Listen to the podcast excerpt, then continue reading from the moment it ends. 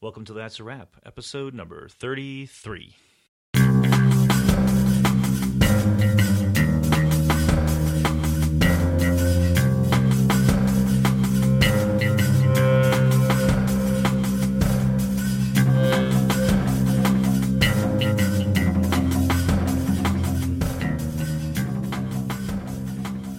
Welcome to Rats, That's a Wrap, episode number 33. I am Erik Marshall. I'm Christopher Gullen. I am Nick Schlegel. And uh, we are We are three guys with PhDs who like to talk about film and media. And beer. and, beer. which we're drinking right now. We're laughing because this is the first time that we've been in each other's presence to record since the James Bond episode, Right. which was episode number. I don't know, but it was a long time ago. Uh, a couple Oh God, a while ago, early. uh, I don't know, like last May. I want to say. something like that. yeah. I don't know. We're looking at our archives here. There's Jackie Smith. Hello, Jackie. Yeah, it was a long time ago, and we're in uh, we're in my living room in Ypsilanti, Michigan. Uh, this is Erik, and we are drinking my beer. Uh, that's the exciting part. Yes, the Um, the, the wonderful Marshall, vintage Marshall, The vintage uh, Marshall ales ales. Yes. from Yeah. Marshall's Brew Pub. Got a um, an imperial stout that I brewed for my birthday a year and a half ago. That's been aging, and uh, Chris is drinking a cider I made last fall. Very nice and dry. And yeah, I'd put this stout up against any stout I've ever had. It's that good. It is Thank you very good. Much. It's good to have you guys in my home. It's good to be together. It's good to be back in Michigan. I'm here for spring break. Uh, so Spring break, spring woohoo! break. All right. Spring break, spring break. Sorry. You and uh, we're gonna we're gonna do a top ten for you guys because uh, you know Rob, my friend Rob, likes top tens. That's right. And yeah, um, we love our top tens and top fives too. And tonight is dedicated to the top ten films of the 1990s. That is correct.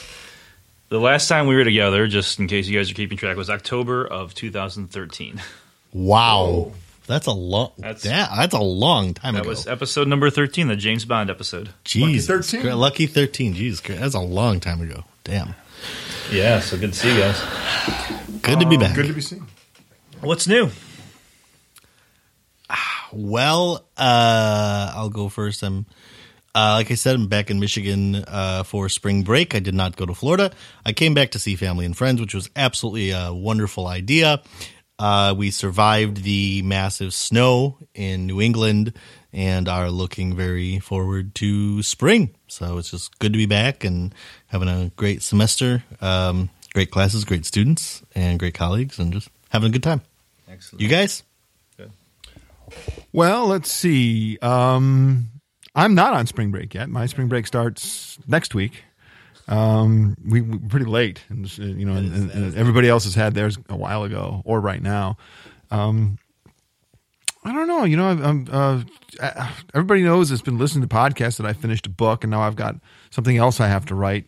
Uh, I'm writing a chapter on uh, Jess, Fra- the director Jess Franco's criminal films or krimis, the sort of West German phenomenon of the of the late 50s and 60s, based almost entirely on the works of Edgar Wallace and his son Bryan Edgar Wallace. And I'm I'm writing about uh, Franco's two krimis. One is an official krimi, and the other one's sort of krimi, somewhat in name only. And uh, that's um, that's about a quarter of the way done. I have to deliver that sometime next month, and it's about it in terms of writing and keeping busy. I've, I'm taking a stab at two things. One is I'm trying to read again. I haven't read a book in uh, since 2007. Uh, I should say a, book, work of fiction. I came real close to finishing The Corrections, which was a, a book that Erik recommended to me that I loved, but that ugly demon reared its head. The demon of setting the book down and just not picking it back up for some reason, and that's been plaguing me since I read a book, the last book I read in 2007. So I picked up an old friend, uh, Pet Sematary, the Stephen King novel, which is one of his darkest works. So I don't know why I'm revisiting it because it's a it's such a it's such a you know it's, it's, brutal, but it is just fantastic. I haven't read it since I was 17. Um, that's about it. Uh, uh, Erik, oh, you know what? There is one other thing, uh, which I was telling the guys about earlier, which is I'm uh, on the last episode of season three of House of Cards, and my spoiler free reaction to it would be I was very critical of season two. I, I, I like like others I know was kind of uh, miffed with the the ridiculous Machiavellian Rube Goldberg contrivances of the plot. S- season three, I don't see any of that. It's it's been a real it's been a real treat. Yeah, big time Rube Goldberg. And and uh, season three's been a real treat. Back to what I think makes the show special in the first place. And I was surprised because I thought season three was going to be, you know, more of that. And uh, so I highly recommend it to you guys. I'm, I'm sure you're going to watch it. And when you do, I you know I'm really happy with it. I'm really impressed. Cool. Yeah, I'll definitely watch it at some point. I, I'm I've been skeptical, of course, uh, for the same reason you you were, but I'll I'll get around to that for sure. We're rewatching Twin Peaks right now, which is high priority for some reason. I love I love that show so much. Oh my gosh, Kyle MacLachlan is so good in that in that show. Like, yeah, Nick claims for some reason that I look like Kyle MacLachlan, and every time someone posts a picture to Facebook, the very first comment is Nick going Kyle. So you can, you dear listener, can uh, can make your own decision, I guess, if you want. Um, we'll we we just took some pictures of us uh, recording, and you can you we'll put them up on that's a wrap show.com or on our Facebook page, which would be a good place to go. Facebook.com slash that's a wrap. I think I don't know. Just search for it, you'll find it, and. um yeah, you can you can decide if I look like look like Kyle MacLachlan. I do uh, share his fondness for black coffee though, so see he's doing it right now. He's man man. Anywho, um, yeah, for me, not much new, man. Just in the middle of this semester, doing the this podcast, doing the wet podcast, and uh, It's and, uh, uncanny. oh my Chris god. Chris claims it's uncanny. It is. It is uncanny. Yeah. I just brought up a picture on my phone, and I'm just holding right next in the profile. At, at a beard. yeah, you beard? got. Yeah, yeah. If you were to Well, shave your beard off, if I were to shave, Velvet. I like my coffee black as midnight on a moonless night. Yeah, this is it's getting a little weird now. Well, work was in Showgirl. Oh, yeah. well, you guys will. Uh, I'm sure there'll be plenty of pictures of Kyle MacLachlan side by side by by me um, on social media. so yeah, but uh, otherwise, I have nothing new to report. I don't think. Uh, just uh, just chilling, uh, teaching the classes. You know, trying to reach those million words by the end of 2015. And don't even ask me about it because it's not. I'm, it's not. It's not. It's not. I'm not on track yet. So, um, but yeah, that's about it. I guess just. Uh, living the living the life here in southeast Michigan. It's pretty awesome. So we're we're, we're trying to uh, we're going to do an experiment. I, I guess it's an experiment. Um, we want to give you the listener an opportunity to to help us out. Uh, this podcast is a labor of love. We enjoy doing it. We love we love talking about film, and uh, and, and it's great, but it, it takes a lot of time. It's hard for us to get together, um, virtually or otherwise, and uh, the hosting costs money.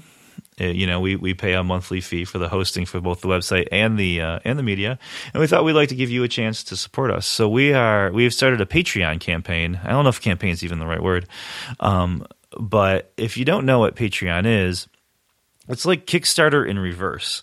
You know, with Kickstarter, you pledge to a project that hasn't been completed, and then once they get enough money, they complete it. It's different. It's with Patreon. It's we're already doing the show, and if you want to pitch in a little bit and show your support and kind of become a patron of the show, uh, you can do that. You can go to Patreon.com/slash That's a Wrap or you can just go to the website that's wrapshow.com we'll put a link up there for you. And you can pledge um, a, as, as little as a dollar per episode. Um, we release once or twice a month. We're going to try to get on a more regular schedule. And um, you can go ahead and uh, pledge as much as you want. And, and in case we somehow release 30 episodes in the same month or something like that, you can put a limit on how much monthly you're going to give. So you can do like a dollar an episode with a limit of like $4 or $10 an episode or whatever. And we may incorporate rewards um, for different levels of participation. And it's our way of letting you show us uh, support in a, in a more monetary way and, uh, you know, help us pay for our hosting costs and things like that. So uh, we hope you, we hope you uh, are open to that and, uh, and can help us do that.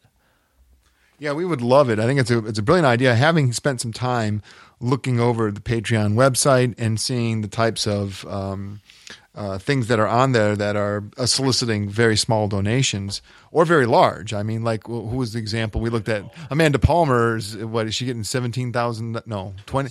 Twenty-seven thousand dollars per thing, whatever, whether it's a song or whatever. We're happy to recoup our Yeah. costs and buy microphone. Yeah, my mic just broke, and uh, you know, uh, when when you're you know living paycheck to paycheck, because I'm sure a lot of you are. So I was like, you know, if you if you can spare a buck per episode, we're we're thrilled. That's We're like game. that's fantastic. We would love it, and we also know that we don't you don't you know listeners aren't aren't always that thrilled with like the the sort of pledge drive things that people often do, and it's like this is not that at all. It's just if you like the show and you'd like to become a patron of it um, we'd be eternally grateful.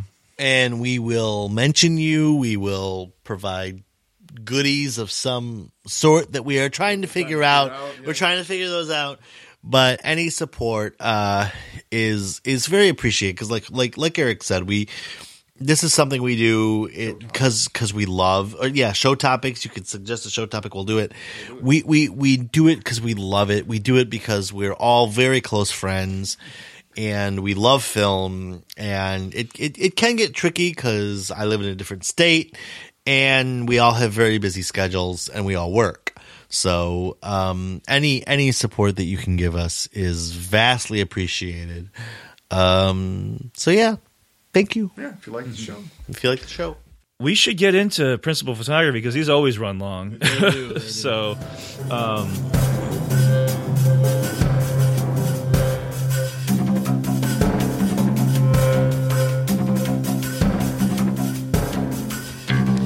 principal photography uh, for that's a wrap episode number 33 we are doing our top 10 movies of the 1990s now i say this every time we do this.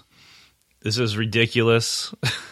It, it, it fills me with anxiety I, I i'm afraid that i've missed something. I always miss something. Every time we do this i say this every time. Uh, one of you says a movie and i'm like oh i wish i had thought of that. Yeah. Uh, but that's fine. But you know i want to i want to throw um, something out there about my own methodology on this because the 90s are special. We did the uh, the top 10 movies, our favorite 10 movies of the 21st century uh, about a month or two ago. And you can find that on that's wrapshow.com. It's uh, you'll you'll you'll see it on there.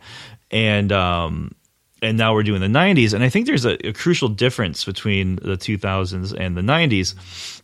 And I know you guys will probably agree with me. Um and that is that we're all about the same age. Uh, Nick's the oldest, Chris is the youngest, I'm in the middle, but we were all in college in the 90s. We all kind of became adults in the 90s, right? And so it's kind of a special time in terms of our cinematic experiences or experiences of the movies, right? And uh, so if if you go back to our top films of the millennium in episode 28, um, I think you'll find I don't know. I, I have a feeling our selections are going to be different because I know for me, I had to ask different questions. I had to ask questions of is this something I saw in the 90s and loved then? Is this something I saw later and came to love? And then I had to kind of weed out the movies that I kind of liked in the 90s and never watched again. Right. You know? And, and so I was like, are these the best movies of the 90s? And, and Nick brought this up to me privately the other day. It's like, no, it's our favorite movies of the 90s. Right. Right. And so your, you know, your, your list will be different than ours, et cetera, et cetera. And then it's, um, it's been hard, you know, because I've tried criteria. to, yeah, very tough criteria. And I've, you know, the 90s was the decade where a lot of um, current popular directors got their starts. And I and I know that we'll probably have representations from a lot of those directors. I won't give anything away on my list, but you know, because we don't know each other's lists like usual. Uh, we have good guesses on each other's lists because we know each other really well. Yeah. Um, but you know, there's this kind of balance of sentimentality and uh, you know, kind of critical distance and all that stuff. And I don't know, would you guys have a different methodology with yours than usual? No, I think that's that's that's pretty much that's pretty much how I approached it. I mean, like I said, I was I was also in I was in high school and college in the '90s, so I was looking at these um, these films kind of in in the same way. What did I like then? What do I like now? What has what has withstood the test of time? Yeah, but also, yeah, exactly. Uh, But also, what were what were films that are that touch me with that that that powerful urge called nostalgia that I can go back to over and over and over again. And they may not be a great cinematic work. Uh, they may be in other in pe- certain people's opinions they may be crap. But I I look at I, seriously But some of them may be, but they're great to me because I attach certain things to them during this period where I I mean I I came of age during uh during the 90s. I, you know, I was, I guess I was already of age. I was already uh, 20 when the when the 90s rolled around, and 30 when they finished. So that was the my entire 20s was spent in that decade. So yeah, I mean, it was, um, and it was a time when I was, um, real my eyes were opening up to a lot of, um, a, a lot of cinema that I hadn't watched as a kid, and my horizons were expanding, and I was drinking in a lot of stuff. Um, and yet, I, as I look at my list, I, I realize that it's really just a reflection of me and not of any type of um, canon that I'm trying to represent. It's just, it's sort of, you know, it's me, you know, it's the recipe of me in the 90s, you know. That's that's a, a really nice way of, of, of putting it. So I think as as much as these are going to be similar to us, because I think we have at times similar, at times very you know different tastes.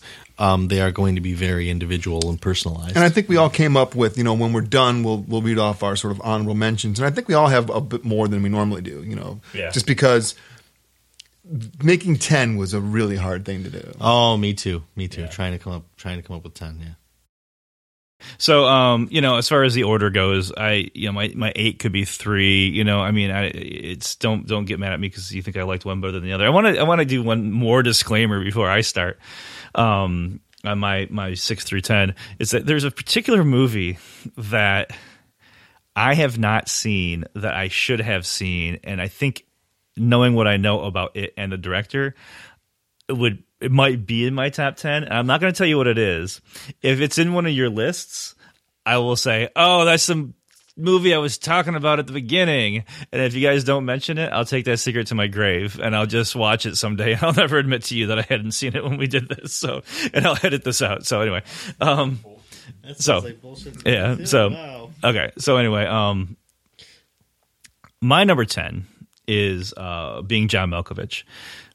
Being John Malkovich opened my eyes to to a whole world of weird cinema, and it after that I saw everything Charlie Kaufman wrote. I saw adaptation and. Uh, uh, Eternal Sunshine of the Spotless Mind and Synecdoche, New York. Anything he wrote, I would watch. That dude is incredible. He's weird. I loved it. And John, being John Malkovich, it's, it's just, I think it holds up. It's a cinematic masterpiece in a lot of ways. It's so bizarre, so strangely written and well directed and acted. And how they got John Malkovich to do that, I have no idea. but that's my number 10. Uh, number nine is Francis Ford Coppola's Bram Stoker's Dracula. Uh, I have a love hate with this film, and I, I, I went back and forth on whether or not to put it in there. On the one hand, it's one of the most faithful adaptations of the Stoker novel um, in many respects. On the other hand, it completely like destroys the narrative in a lot of ways and turns it into this kind of postmodern romantic kind of I don't know crap almost. I shouldn't say that, but but the in camera techniques are great. The cinematography is excellent. Costumings are beautiful. Costuming is amazing. Won an Oscar for Yeah. that. Yep. Yep. Yeah, absolutely. And we're gonna do a Dracula episode in a, in a couple episodes, so we'll talk more about that for sure. But that's up there for number nine. Um, I love the music. Oh gosh, so good. Number eight for me. Oh, I, so I bumped one to a honorable mention. Uh, is The Matrix.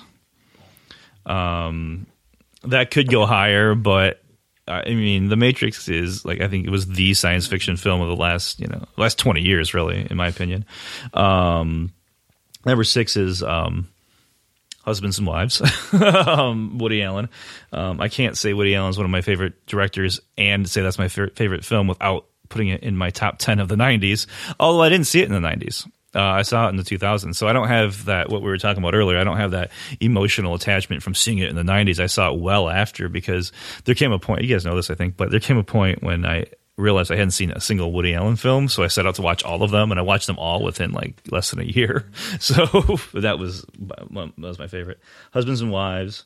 Oh, I skipped seven. Um, that was number six, and number seven was uh, Clint Eastwood's Unforgiven. Oh, Yeah. surprises me. That surprises you? I, I, we, Erik and I, uh, Chris and I, can talk about your selections. Um, well, that's a great, great group of films, Yeah. and and uh, you're right. We know each other so damn well because I knew Husbands and Wives was going to be on there. I figured a Woody Allen. I knew The Matrix was going to be on there. I didn't know the Matrix was going to be. I, I knew it was, and I and I knew that Stoker's Dracula was going to be on there too. I just didn't know the order. Now, in terms of uh, being my John Malkovich and um, Unforgiven. Unforgiven, uh, I'm not surprised by Malkovich, but Unforgiven surprises me because I know that you enjoy the western, but it's not one of your one of your go to genres. Right, right. But I mean, of course, that is the big anti-western of the '90s. and that's that's one of the reasons I like it. Yeah, because it takes the whole Western trope and turns it on its head in a way, and it's it's Morgan Freeman's so good in that. And Hackman. the whole Hackman, Gene Hackman is so good in that. You know, it's it's I really enjoy that film. It's one I can watch. William William over Munny, and over. right? Yeah, yeah, Will, uh-huh. Munny. Yeah, yeah. I saw that in the theater Yeah. with my friend Travis. Yeah. We loved it. Yeah, we were guessing. Uh, Chris and I were guessing what Nick's number one is. We think we know, but he had this weird, smug look on his face that says that, that it wasn't. But yeah, it's a good guess. He says so. we, we think we know, and I don't know if you guys are trying to guess mine at all, but I tried to guess a little bit of yours privately. I was like, I That's it, wonder what they're going to do. What do you think of Erik's bottom five? Oh, I think that I, I uh, Unforgiven and The Matrix did surprise me. The other ones did not. Okay. Uh, yeah, they I, I knew me. Husbands and Wives was going to be. Yeah. Yeah. I had no So question. Yeah. Yeah, Nick bought me a poster, and it's up. It's it's in French. I'll, we'll put on. I don't, I don't think we. I don't know if we put a picture on the uh, site or not, but we will. We will. Yeah, Yeah. yeah. It's, uh, so good, so good. Uh, Chris, since you're All next right. to me. Uh, okay, my bottom five. Let's see here. Um, my number ten is um, Dances with Wolves, uh, which I saw at the theater. I fell in love with. I fell in love with the score. Oh, John Um, Barry. John Barry. The cinematography is uh, gorgeous. I have a particular love uh, in my heart for the plight of the Native American and the heritage of the Native American. So I absolutely adore Dances with Wolves. My number nine, Nick is going to smirk at, uh, and it is a fantastic film. Probably my favorite Wes, one of my favorite Wes Anderson films, and that is Rushmore. yeah, it's my favorite too. I- I saw it the theater when it came. I, I have a particular connection with Rushmore because I went to an all boys private prep school. uh, so a lot of the things in that film I could very much relate to. Uh, and I, I just I, I adore everything about Were you Rushmore. with the no, no. Well, no, no. I Well, enjoyed it. I kind of enjoyed no. Uh, uh, so I, I, I love Rushmore for, for that reason, and and just the, the, the acting is fantastic. Um, the number eight is uh, a league of their own, which I Oh, think I we just- just, you just just referenced that. I, yeah, Yeah, I there's- there's no crying There's in no baseball. ties in, in baseball. Uh, I And then love said, yeah, you got a great '90s film. everything And it about is a that great film. I love that. I love everything It's about that show. movie. It's great. Excuse me. It's well cast. Great, uh, great acting. A great story. I love, love, love baseball, and I love the the the, the storytelling and the history of it, and the fact that at the very end of the film. When they are in the actual Baseball Hall of Fame, you had members of the All American Girls Professional Baseball League, original members who are in that scene. Uh, I loved it. I love Geena Davis. I love. I even love Rosie O'Donnell and I Madonna. have to and, go on record and say that. Yeah, yeah I, that's the only thing that bothers me. About was that. Rosie O'Donnell right? Yeah, I, I, I normally think Rosie O'Donnell is putridly annoying, but I thought she was. I, I Well, yeah, I'm not a big a fan. A little a bit. Um, the number seven is Tim Burton's The Nightmare Before Christmas, and I almost put this one higher, um, but I this was a film that had a lot of a lot of meaning to me. I love the music. I used to listen to the soundtrack over and over and over and over again. And there was a uh, a goth club that I went to in my uh, younger years here in Detroit called Leland City Club, and they have they everyone knows City Club, and they actually have murals of Jack Skellington on their on their on their walls when you can actually get enough light to see them. I so yeah, they it's great, and, you know, and and I I had many many wonderful nights and mornings at City Club. So uh, Nightmare Before Christmas is just absolutely uh, a beautiful film for me. Number six. That is number seven. Number six is um, Eyes Wide Shut, Oh, which I adore. I love Uh, it. You know? I, I love it, uh, and I'm specifically speaking though about the original version as it was originally cut, the European version, not the one where they digitally put all of the shadows to uh, ha- cover up the fucking. Uh, you know the the fucking is that that the fucking is part of the scene. Uh, It's it's part of the importance of that scene, and the fact that they that they ruined. I say they ruined Kubrick's masterpiece by that. I, I, I object to. So I'm specifically referring to the version that you can get on Amazon.co.uk, um, which has everything in it. I love the music. I love the use of the waltz uh, at the very end. Um, the scoring in it was fantastic. The the the use of the the chant, the kind of the backward chant. I love that. The story is is the owl. The acting is great. I'm normally not a huge fan of Tom Cruise, but I loved him in that film. And Sydney, I, I think I love everything that Sydney Pollack does.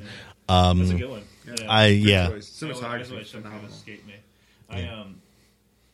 I like your list. That, your list is completely different from mine, which is really interesting. That's number. That's that is number yeah. six. Um, We're both gonna comment. and yeah, I I don't have much of a comment. I'm gonna um before I give the mic back to Nick, I want you to hear this. That's me opening a oh shit. That's that's Erik opening and then running to the kitchen because a little, yeah, overflowing. Overflowing. Right. Right. That is his. Um, Let me tell you what I'm. No, you don't know what it is. oh, I thought it was your stout. No, Oh, it's not the stout porter. It's a um. It's it's a IPA. barrel aged porter in quotes. It's I soaked it in oak chips that had been or steeped it in oak chips that were soaked in New Holland beer barrel whiskey.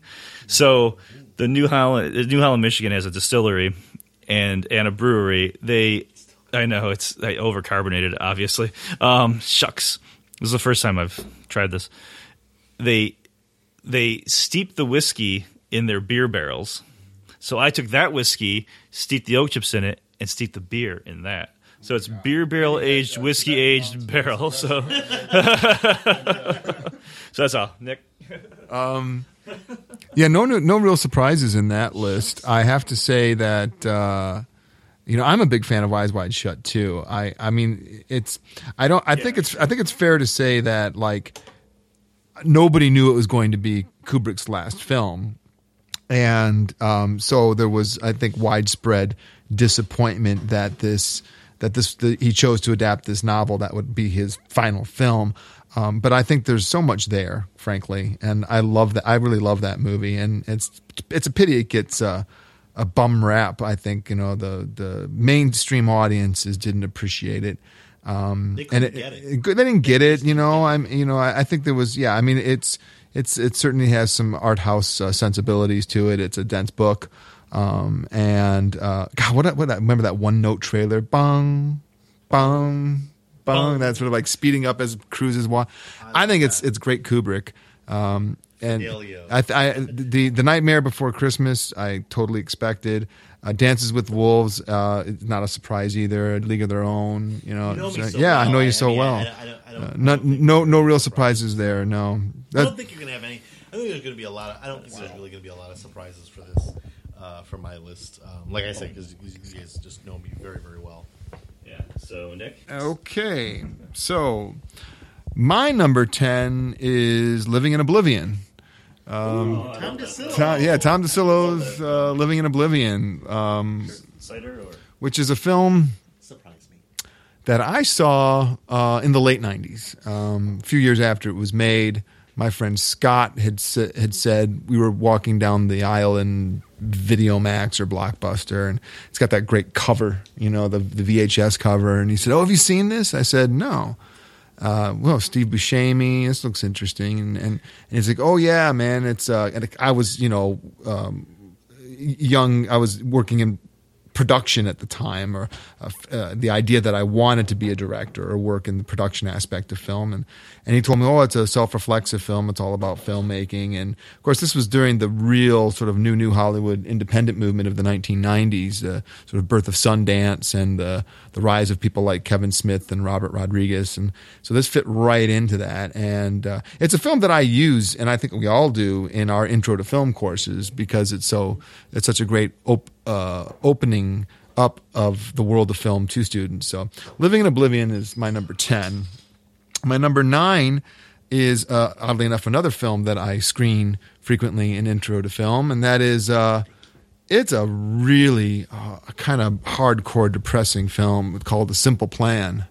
Oh, yeah. Oh, man. Sam Raimi's A Simple Plan with Billy Bob Thornton, Bill Paxton, and Bridget Fonda, based on the, the novel.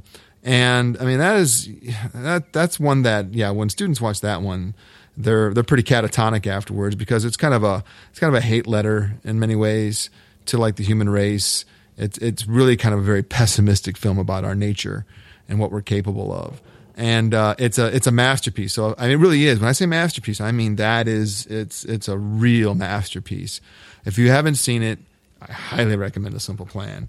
My number eight is um, is Scream, Wes Craven's Scream from 1996, which was a a film that sort of revitalized the the horror franchise. I mean, horror had never really gone away historically as a as its popularity as a genre never really waned um, until well a little bit in the 50s, but until really that sort of stagnancy period of the late 80s, early 90s when Freddy and Mike Myers and Jason and Leatherface had all been commodified by Madison Avenue to the point where they're on lunchboxes, T-shirts, license plates. They're just not scary anymore. I mean, it's just uh, genre burnout. But along comes Scream, which was such a clever, Funny. incredibly well written Andrew Kevin Walker and beautifully directed by the master himself, Wes Craven. Uh, film, which gave us a great franchise. So Scream, Scream is, uh, you know, I see it being actually on the top ten of uh, of like when you argue about the, the not just our favorites, but Scream probably because of what it did to a genre. It, it could it, I could see it going on. Uh, uh, you know, it really revitalized uh, a, a, genre. Yeah, I hadn't thought of it like that either. Um, and that brings us to uh, number seven. Seven's one of my all-time. Um, how should I put this? It's it's uh, it's like I'm trying to think of like the right phrase. It's kind of like uh, doing a whippet, you know. I just, it just, it just, it just. I put it on, and it, and it, and it like it makes me happy. Okay. I smile, and that's Kingpin. You know, the Farrelly Brothers oh, Kingpin. I for me, Kingpin is actually it's my favorite comedy of the entire decade of the '90s, and I think Woody Harrelson is just absolute genius in that, as is Randy Quaid. So and I mean, it is just such a fun film. Kingpin is. I mean, I want to watch it right now. The minute I start, the minute I start talking about it, I just, you know, th- that cast is so deep. Bill Murray, uh, and, and, of course Vanessa. I mean, it's just, it's fantastic. Um, Kingpin's my number seven, and my number six is kissing cousin to Erik's husband and wives, and that is what is my favorite Woody Allen film from the nineties? Well, tell us. Um, it's not deconstructing Harry. I don't think. What would be? Oh, yours is um, not match point, but I'm getting close. Um, no, those are two thousands. Yeah, no. It, um, it's my number six. Cassandra's Dream is that two thousand? What is your favorite? I know what this. What is, is it? Mighty. Mighty Aphrodite. Yeah. I was, in the, I, was, I was in the right genre of Woody Allen. Right? What, what is that? Silly like, goofball. If you, you look at it, the bishop is fucking him in the air. Oh yeah. the, the, the, clock, clock on the wall, and all the cacti penis everywhere. um, Mighty Aphrodite is a film that people either love and get, or kind of like scratch their head at. Um, we obviously fall into the the former. We love and get it. I think Mighty Aphrodite is great, and like Mira Sorvino is just. I mean, that guy just writes more Oscars for women. You know, they just they love his parts. They he writes for their sensibilities in mind. They they they want to work with them. It's just Mighty Aphrodite is also kind of like another whippet for me. It just makes me smile. Right. Just just watching the interaction between Woody and Mira, that whole film is so good. So good. Oh, oh, no. Hey. Now I oh, okay, now. Yeah, okay, okay, no. Okay, leave now. You have to go now. You know, just like Mickey Mouse the whole film, you know. The Greek chorus, yeah. Her voice in that movie. Oh, hey, Lenny, Lenny. Yeah, it's, yeah. it's great. It's, Oh, you have to go now. No, no, no, no. I don't want to do it. oh my god, it's wonderful. Judy, come. their chemistry is so. I mean, you wouldn't think that Mira Sorvino and, and Woody Allen would have this great chemistry, but they do. It works, Judy, come. and it's it's. Oh, oh, that film called the, the Enchanted Pussy. Have you seen it? It's on my list. Nice. You do a great Woody Allen, he Nick. does. You really do a great. Nick does good impressions. He- It was a bit of a surprise for me um, I, uh, because I hadn't even thought about Scream. Um, otherwise, no, well, no, I knew Woody Allen would be on there. I just didn't know which one. You know, um, I thought maybe Deconstructing Harry, which was the '90s as well, which is a runner-up for me for Woody Allen for sure. But That's a runner-up. oh yeah, Simple Plan, I guess, like in retrospect, is not at all a surprise, but I didn't predict it if that makes sense. But then you're right about Scream for sure. That's great. Good, good. So those are bottom fives. We have five to go, um, and these will will take a little, you know, more time on each. Um, probably. I mean, maybe not. Yeah, we'll do a round robin. Who should start? All right, I'll start five, and then we'll rotate. Um, what is my number five? Let's uh, rustle the old paper. Uh, take a drink of this delicious porter, Yes. Oh, yeah. Okay. if I do say so myself. My number five is what I consider to be the greatest comedy of the '90s, and it's also a bowl. It's also a bowling movie. Oh, I know. It Yeah, of course you know what it is, yeah. Yeah. The Big Lebowski. I love The Big Lebowski. I watch it on at least a quarterly basis, if not long, if not more often. I just watched it maybe I don't know, maybe a month ago, uh, maybe. Um, it the the writing it's it's a neo noir slash almost musical with a total goofball protagonist with, of Jeff Bridges. And the problem with Jeff, there's a problem with Jeff Bridges and like and these kind of stoner roles now. Like for example, it's hard to hear Jeff Bridges now without hearing the dude. The, the dude. And it's also hard. I, I saw Inherent Vice a couple months ago, and uh, it was hard to watch that without thinking of Joaquin Phoenix trying to do the dude once in a while. And I heard someone ask uh, Paul Thomas Anderson about that, and he was like, "Well, I mean, of course you're aware of the dude at some level." And you just kind of have to forget about it. You can't try or not try. It's just, you know. But you know, it's like this nice Buddhist parable in a certain way. You know, uh, uh, Julianne Moore is incredible in it. Um, John Goodman. John Goodman really steals the show. You know, Steve Buscemi is Steve Buscemi's great. It's just the cast is great, the acting is great, the direction is good. It, it there's not a dull moment. Every scene is good. You know, um, and it's just I just love it so much. And you know, it's hard because of course I was going to pick a Coen Brothers movie from the '90s, right? And I think Fargo would probably be the the most obvious. And Fargo was a game changer in terms of neo noir and, and in terms of the Coen Brothers. But to me, you you say, hey, let's watch a Coen Brothers movie. I'm putting in the Big Lebowski. Got it right there.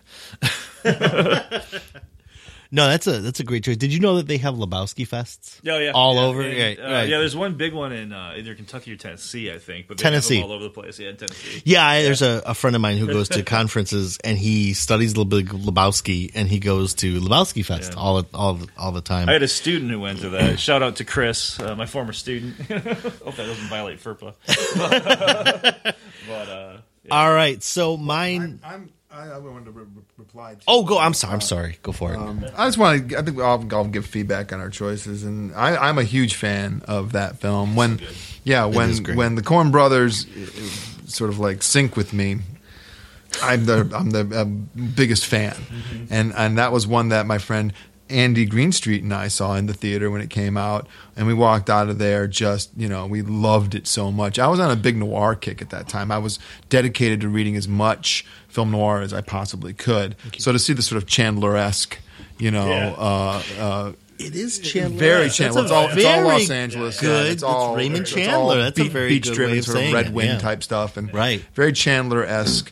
Um, but but through the skewed lens of the Coen brothers. Yeah.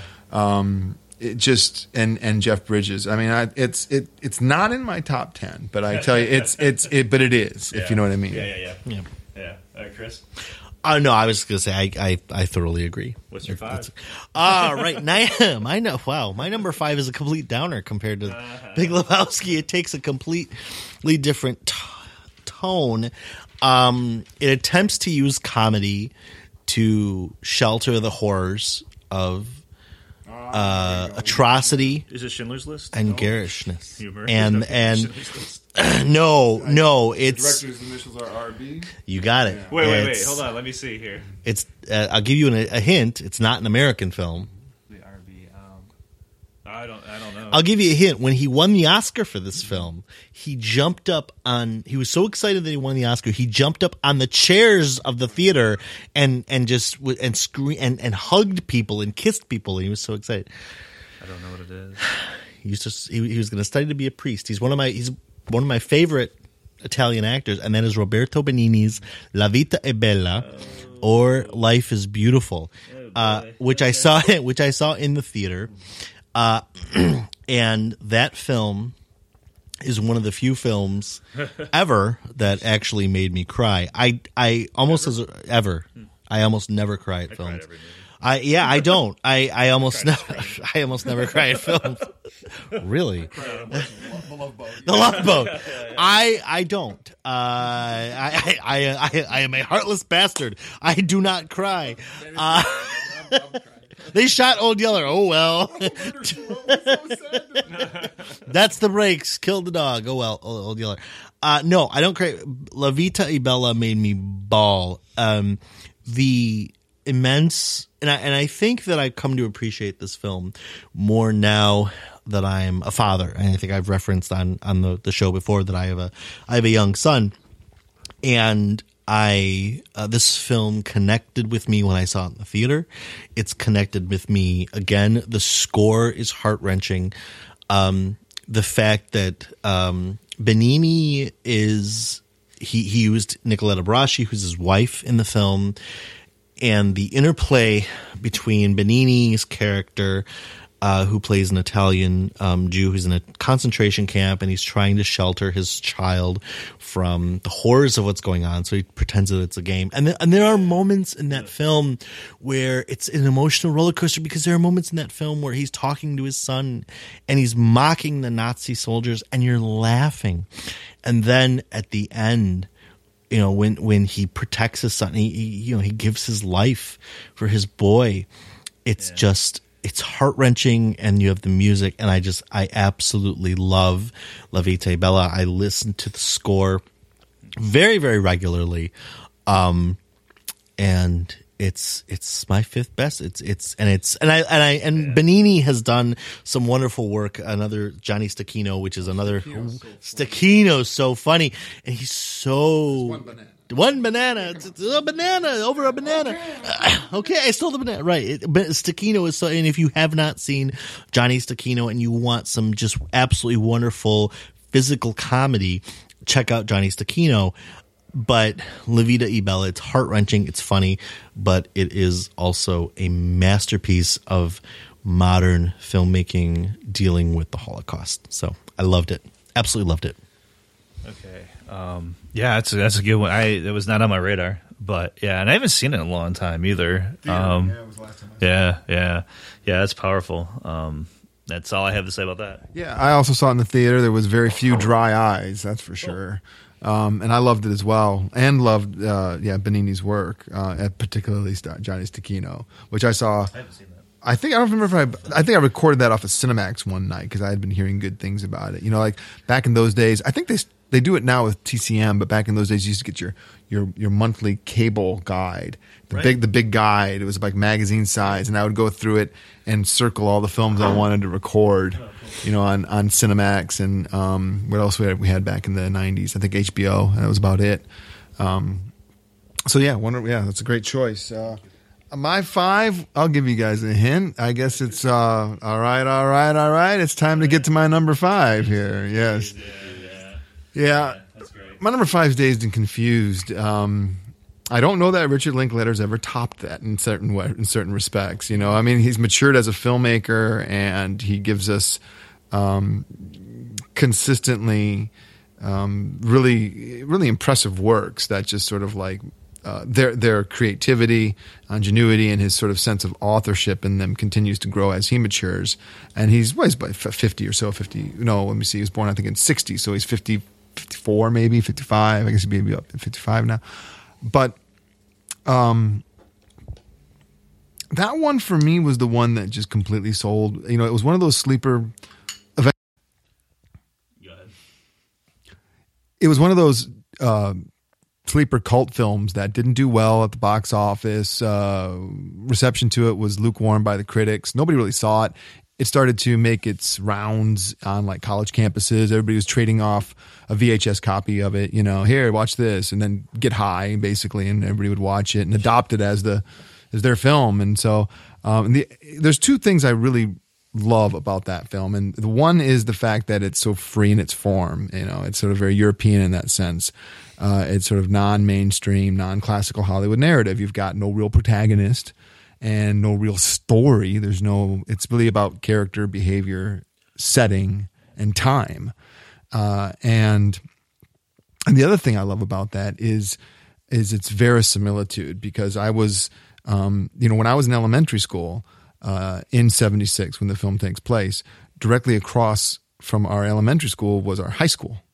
So I used to see the film unfold before me. You know, I used to see the Kiss Army and I'd see the vans pulling up and all, you know, the GTO, the GTO judge and everybody in their in their Adidas shirts and their I mean, I just saw that, you know, and and in fact I had, you know, I had friends whose older brothers were giving us rides in their vans and getting us home and so it just it felt so real to me and those you guys who know me know me well know that I'm a nostalgia whore. I I, I, I live in I live in the past. Uh, and so Dazed and Confused is just like the ultimate film for that for me. Excellent choice. Excellent choice. Yeah, you know I love Linklater, and I think that set up his uh, that and Slacker really set up his like ensemble cast feel and his ensemble kind of protagonist feel. You know, you flash forward to Boyhood, and it's kind of got the same thing. There's kind of a main character, there's kind of not at the same time. And you know, I love Linklater. Dazed and Confused didn't make it onto my list. Um, but I'm so glad that Linklater and, and and Confused is represented such a such a great film. So let's do uh, Chris for number four. Four. Uh, okay, my number four is one that's already been mentioned. So, uh, Don't Ya Know? That would be my favorite uh, Coen Brothers film. That's kind of funny looking, and that is uh, Fargo. Uh, yeah. When I said Fargo earlier, I don't it in you know, eyes. right? yeah, don't you know? Uh, I love Fargo. I teach it every semester. I love everything about it. I love the acting. I I think the uh, the music is great. Even the, that that haunting score that starts the opening of the film.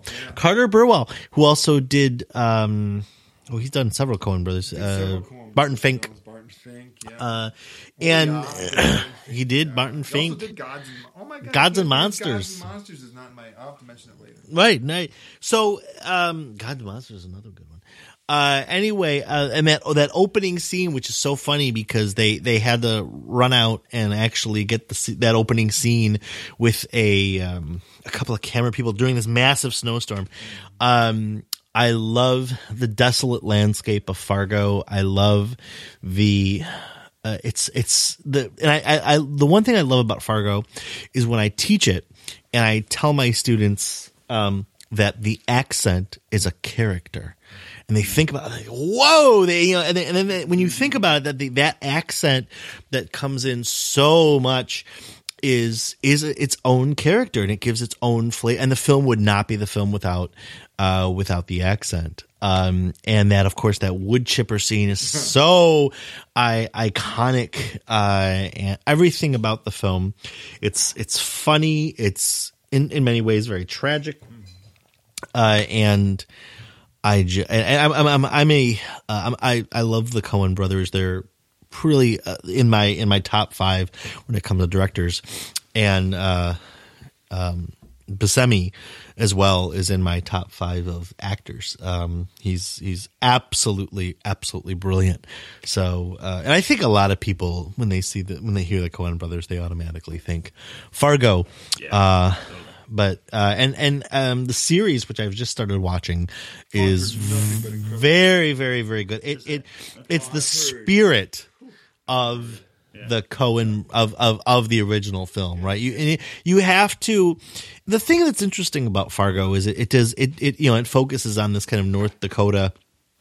Um, North Dakota, uh, Twin Cities, and it's so funny because you know being from the Midwest, uh, which which we you know we we all are. When you go to other parts of the country, they have certain stereotypes about the Midwest. Like you know, when I, I, I live I live in New England, and everyone everyone in New England, oh, you're from the Midwest, you're so nice, you know, right? And and thank you, thank you. But but it's it's funny because Fargo takes and plays with those midwestern stereotypes and it, it's really you know it's it's this dark film that the whole idea of the midwestern nice the minnesota nice it's kind of this this this um facade that sits upon this um element of dark human nature and I that's another thing that I I absolutely love. So Fargo is number 4 for me. Absolutely love it. You know, I have an interesting history with Fargo. Erik will remember that, um, you know, when it first came out, I wasn't the biggest fan. I mean, yeah, I was. Really? I was lukewarm to Fargo. I didn't dislike it. I had an I had a reaction against the widespread adoration and immediate worship of it. I was like, I don't see it. I don't see it. And no, and I held that. I, I maintained that uh, opinion for several years, and then revisited it. Um, early two thousands, and um, suddenly just something clicked, and I was like, oh my god, this is a masterpiece. Uh, and yeah, no, I, and and I really, I, I mean, it probably became my favorite Coen Brothers film um, in terms of just everything clicking for them, even more so than than than um, Lebowski, which I like more than Fargo, but I think Fargo's the better film. Right. And so um, it's not in my top ten, but again, I'm glad it's represented because I, I, it's and, and I have a great history with it because I wasn't, I wasn't, I was lukewarm to it, and then wound up loving it. Erik? Yeah, I uh, I liked it when I first saw it um, back when it came out, and I've I've watched it several times since then, but I haven't seen it in years, in many years now. Um, but yeah, I mean, it's a great film, you know. And, again, another neo noir in a way, and it, but Oh, but set in the north, and it's very bright. If you think about it, you think of that the, the, all the snow, you know. It's got a really bright palette palette to it. Um, but yeah, it's it's a it's a great film. It, it really put them on the map. Um, if I if I were to rank, have we done it? We haven't. Have we done a Coen Brothers episode yet? We have not done a Coen Brothers episode No, yet. we have should. Yeah, okay. I think we. I really Well, think we should. when we do, we'll probably end up ranking them on some level. And if I were to rank the Coen Brothers films, Fargo would be in the top five. Oh, um, oh right. and it might be in the top two. It'd probably be in the top two. I, would, I, I think I have to think about that for a minute no, because because they have, man, that's a that's a tough one um, between the yeah, two. and Blood Simple, um, I'm not a big and Miller's fan. Crossing. I mean, you know, you got to think, you know, yeah. Yeah, so you know, but uh, but Fargo really did put him on the map, and it really did something different. Yeah, for sure. Um, Fargo, Oh Brother Art Thou, and um, The Big Lebowski were all made back to back to back in consecutive years, and those are kind of the three movies that they're most known for, I think. You know, so uh, which is which is kind of interesting. So great, great choice. So um, we have the Coen Brothers on twice now on on on, on record. Uh, so let's go to Nick then for. Okay, number four for me is uh, the, here's my preamble walk up to this one. I I love this movie so much. I was just watching it again the other night. I can't get enough of this movie. Aesthetically, it is it should be hanging in the Louvre. It's so beautiful, and that is Point Break. Yeah, I knew that was on your list. Point Break, Kathryn Bigelow's Point Break is such a masterwork. It, it it's such a weird film because it seems to exist like most cult films on this this high plane of sophisticated appreciation and this low pain pain of like what is this this horse shit, you know? Agreed. Agreed. Yes, and and I mean that's ultimately sort of like what is so fantastic about it, and um, Keanu Reeves and Gary Busey and and Patrick Swayze and a, and a really great supporting cast and a great soundtrack and just an incredible script and all lens through Kathryn Bigelow's just phenomenal eye. Just there's just so much energy and talk about a palette in that film. There's this this wonderful sort of like West Coast blue palette that runs through it. And anytime I just want to lose myself, I put on the skydiving scene, that like seven minute skydiving scene. I just, and when they hit the, uh, you know, I, I, I would go on and on and on about Point Break, but I don't have to because the cult cult move. Because then, like, you can go to the Onion, go to AV Club, you can go to any website that writes seriously about the film, and read why there are so many of us that uh, I don't want to say defend because I don't want to think I don't think the film needs defense, mm-hmm. but I would say that we just we really do worship it as a cult film. It is an object of worship, I think, for us, and um, I yeah. So for me, 90s. It's like Point Break equal sign the 90s. nice. Yeah, I, it's not. It's certainly not one of my favorite films um, at all. Um, but um, not a fan of. I know you're a big fan of Keanu Reeves. I am not. Um, and uh, although The Matrix was in my top ten, so yeah, yeah, yeah, two Keanu. Yeah, it's true. I have two back to back. Yeah, yeah. I mean, luckily he's not bad enough to ruin a film, but um, no, I, I, shouldn't. I shouldn't be so harsh. I shouldn't be so harsh. No, I don't hate Point Break. I saw it when it came out, and I, I never thought about it again until you mentioned it to me a couple years ago, and I'm like, you, I know you love the film, and I, I, when I was driving around today, uh, going to tutoring and whatnot, I was like, okay, Nick's gonna have Point Break on his list, and I had a couple others in my mind that I thought you'd have, and that was I won't tell you anyone what they are right now, but um, but um, yeah, and I figured it might be higher actually because I know you I know you love that film. Like yeah, yeah, that's, that's, yeah, that's yeah. But you know, in all fairness, um, I should revisit it because it's been, you know, I, w- I saw it in the '90s when I was young and, and, and younger, I should say, and uh, yeah, yeah. Yeah, yeah. Kathryn Bigelow is. Uh, I mean, I like her as a director. Uh, so you know, I should I should give it a shot. I should get over my Keanu uh, hate and not hate. Hate's not even. Hate's not even the word.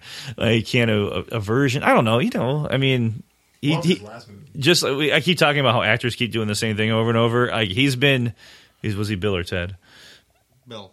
He's been Bill ever since. Hey, dude, that vampire totally sucked my girlfriend's blood, man. You know, like over and over, that guy. You know, Rufus. I'm gonna jump out of this plane. Well, Point Break. you know, my, my my my theory of Keanu is the Wachowski siblings figured out what to do with him. You you you show a lot of close-ups of his pretty face and don't give him more than two lines at a time. Because if you if you remember the Matrix, anytime he had more than two lines at a time, you went, What? Every time. And that's my key. I probably have said this on this podcast before too, but but I will, you know, but point break when I think of it, I think of what you said, the vista, uh, the, the, the blue, the ocean. I think of the atmosphere of it more than I think of anything else. So so I should I'll be open minded and give it a try. So Gary Busey uh, I will. So I will revisit it only, like I said, only because you recommended it. Chris, how do you feel about Keanu Reeves? Love him. He's great. Wonderful. Best actor in the world. Yeah. No, I don't like Keanu Reeves. Uh, I don't think he's a very good actor. I think he's overrated. Um, I yeah, I just I don't like him. Fair yeah. enough. Point Break is not really all about Keanu Reeves. It's, yeah, it's got Patrick Swayze and Gary oh yeah. No. Not, in all fairness, I will give uh, I will give um, Point Break another chance. I'll watch it one of these days. I will again for sure. Um, my number four uh, is uh, Wong Kar Wai's Chungking Express. Uh, it's got the it's got Faye Wong who just just this incredible job of. It's a weird movie because it's it's in two pieces, two halves, more or less. Um, have you guys seen it? Do you guys know the film? I know yes. the film. I yeah. okay. Okay. And uh, it's. It, I mean, is it? I don't know if it was Wong Kar Wai's best film. Even I mean, In the Mood for Love was in tight. Can, yeah, and it was in tight uh, competition for me for this because I was also in the '90s, I believe. Oh, so well, I think it's '99. But at any rate, it Chungking Express still wins for me, not because it's the better film like we were talking about earlier, but because um, it's just so fun to watch, you know, and you know you get that first part with, um, you know, with the lonely cop who's trying to find love, and he finds that drug dealer woman with the blonde wig, and it's you know his he's just like so sappy, and like the voiceover that that guy has is just so it's so heartfelt and and and um earnest and you kind of feel for the guy, you know, running in the rain. Remember that part? And then the second part with Faye Wong with the with the uh, California Dreaming. I've shown it to classes before, and like some people love it, and some people are like, I cannot ever hear the mamas and the papas again because you hear that California dream. She's, she's like obsessed with California. It's such a fun film. The cinematography is frenetic and crazy, handheld. It's very brightly colored. Uh, you know, she's just great in it. Um, I think all the supporting actors are really good. It's confusing because it, it really does like one one narrative cuts off and then the other one starts really is kind of two movies in a way although the more you watch the film the more you see little uh, cross sections of it now he had another film that's lesser known called Fallen Angels, which is kind of a sequel to Chungking Express. It was the other, as another, uh, I think it's two stories if I remember correctly. And I think Wong Kar Wai had originally written them all together as one movie and, and split them up for, um, I think financial reasons. But, um, but yeah, I, I just, it's one of those movies where I, I can watch it when I'm in a bad mood and it brings me up. It's fun. It's silly. It's, uh, it, it's, uh, it's pleasing to the eye for the most part. Um, and I just I just really I really like that film, so it's my number four. I'm a big fan of that movie. I saw it on cable, um, but was probably doing something else at the time, so I really wasn't watching it all that carefully. Um, but I was working with a friend of mine named Ed, and Ed is the foremost authority I know on Hong Kong and, and mainland China cinema. Yeah, Ed, Ed would be great. Uh, when it comes to sort of like mainland China as well as Hong Kong cinema, whoa. And I mean, that's just one of Ed's sort of many talents. And Ed and I were talking uh, Wong Kar Wai, and and we we, uh, we were talking in the mood for love because we were so utterly blown away by it, or he was, and then was telling me about it. And that's when I said, well, I think the only thing I've really seen much of would be Chungking Express. And I said, but I haven't seen it in a while. And I was kind of distracted when I was watching it. And he's like, oh, I'll bring in the DVD tomorrow, which he did naturally. And I watched it and was blown away. Yeah. I mean, it's, it's a film that I love too. Could have easily made it to my top 10. If I was doing Wong Kar Wai, it probably would be in the mood, but I, I think that's 2000. I don't know. We have to double check. It's, a, it's, either 99 or 2000. It's a millennial yeah. film. I saw In the Mood for Love in the theater at the Detroit, Detroit Film oh, Theater. Yeah, and the costumes and the transitions from time to time are so well done, and I, I really do love "In the Mood for Love." Um, but aching film. But just love it is an aching film. You're absolutely right. But I uh, I just love watching Chungking Express. So that's my number four. Um, "In the Mood for Love" was 2000. That's correct. Uh, so that that wouldn't count, and it didn't make my 2000s. So all right. Chungking Express. So number three. Let's have Nick start number three. My number three's already been mentioned by Chris. Uh, it's Dances with Wolves. Um, Dances with Wolves. So I'm a huge Western uh, fanatic and uh, mourned the sort of moratorium. I won't say death, but moratorium of that genre uh, in the 80s. Uh, well, starting in the 70s and really, really kind of all but disappearing in the 80s with only maybe a couple trickling out year by year. And so Dances with Wolves was a, a wonderful reinvention of the West with uh, a lot of accurate historical representation of the Lakota Sioux and a tremendous amount of empathy for the culture of the of the Native American, which had been, you know, historically uh, an incredibly misrepresented um, Aboriginal race here in North in the Americas. This was a, an Aboriginal race uh, and um, with no real uh, uh, pan identity in which conquering nations tended to view them as. And so the, along comes a film building off of like the 19 early 1970s things like um, Little Big Man, for example, which started to do some um, image restoration and some empathy and sympathy uh, from the for the Native American point of view uh, in, the occupation of of North America, and um, so when when we get to the film like Dances with Wolves, just having that empathy uh, take front center stage um, I think just blew the country away. We weren't used to that type of uh, portrayal of the Native American. Usually it was just Anglo actors in makeup and headdresses going woo, woo, woo, and you know and and of course in the the, the you know the, the the noble savage and basically the othering of an entire you know race and and so uh, the the idea I mean yeah it was, it was terrible criminal you know Othering of a race who had yeah, yeah, yeah, at large. Yeah, I mean, it's just criminal. And So, so slight, slowly, bit by bit, with films like, well, with Glory, just just prior to that, really, uh, really setting standards with in terms of historical accuracy. Uh, I, I mean, there's nothing accurate about Dances with Wolves from a narrative standpoint. It's a, it's a, it's you know, it's based off a novel, but the the the immersion in the Sioux culture know, getting to know them and, and, and getting to know their ways and their traditions and, and the way of life, you know. Um, and of course the, the, the, the savagery of the, uh, of the buffalo slaughter scene when they're trying, you know, the buffalo hunt is a big major centerpiece in the film. And when you have that scene where we see uh, all the slaughtered buffalo taken just for their hides and you see the, the, the tracks of the, uh, the wagon leading away that it had been white hunters. I mean, there's really no more greater sin in the eyes of, of, a, of a Native American than to slaughter an animal uh, like the buffalo, which was everything to them. That buffalo gave them hides for, for clothing, but meat for all the year, including winter. They would even take the buffalo droppings and petrify them to make. Uh, so that they could make start their fires very quickly because you know how flammable buffalo dung is. So they would petrify it and they would use it to start fires. And then they would take the bones from the buffalo, like the scapula and, and parts of the, their shoulders and that, and they would use them as utensils and tools. I mean, there was no part of the animal that was not utilized. I mean, it was this was this was a sacred uh, uh, creature. Uh, and so to see it just slaughtered like that in the film, there's a film where I cry.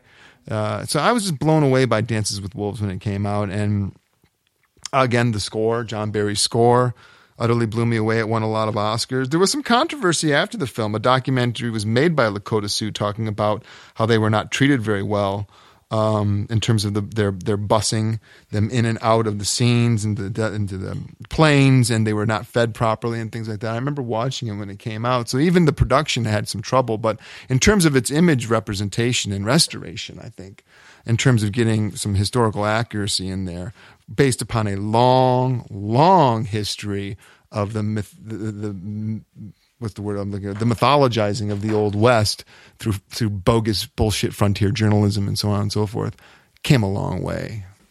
I don't think I could say it any more eloquently. I think you nailed it. Very, very good. I have some serious reservations about that film.